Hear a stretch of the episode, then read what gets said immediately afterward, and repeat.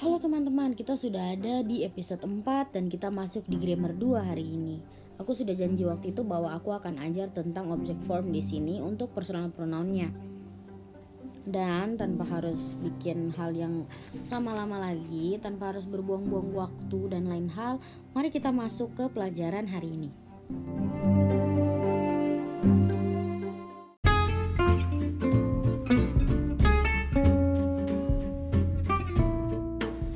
Oke teman-teman kita langsung masuk aja. Untuk bilang me Itu kita bilangnya my.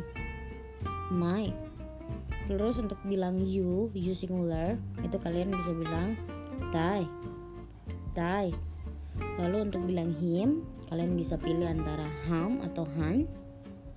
Untuk bilang her Kalian bisa pakai hannah Lalu untuk bilang it Kalian bisa bilang that atau den Lalu untuk bilang us, kalian bisa bilang us.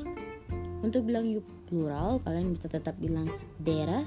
Lalu untuk them, menurut kalian bisa pakai kata dem, dem, dem, gitu ya teman-teman.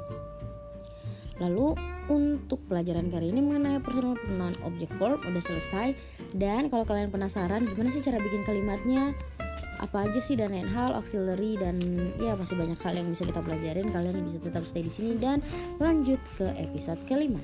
Bye